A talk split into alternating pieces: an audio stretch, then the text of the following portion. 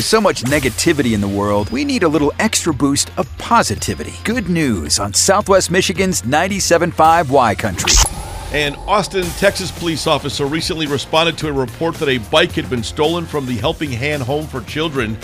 The officer reassured the kids at the home for children dealing with trauma that everything was going to be okay and that they would step up patrols in the area.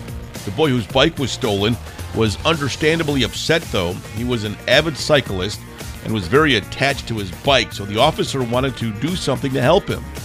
He texted a few fellow officers, and within minutes, he raised enough money to buy the boy a new bike.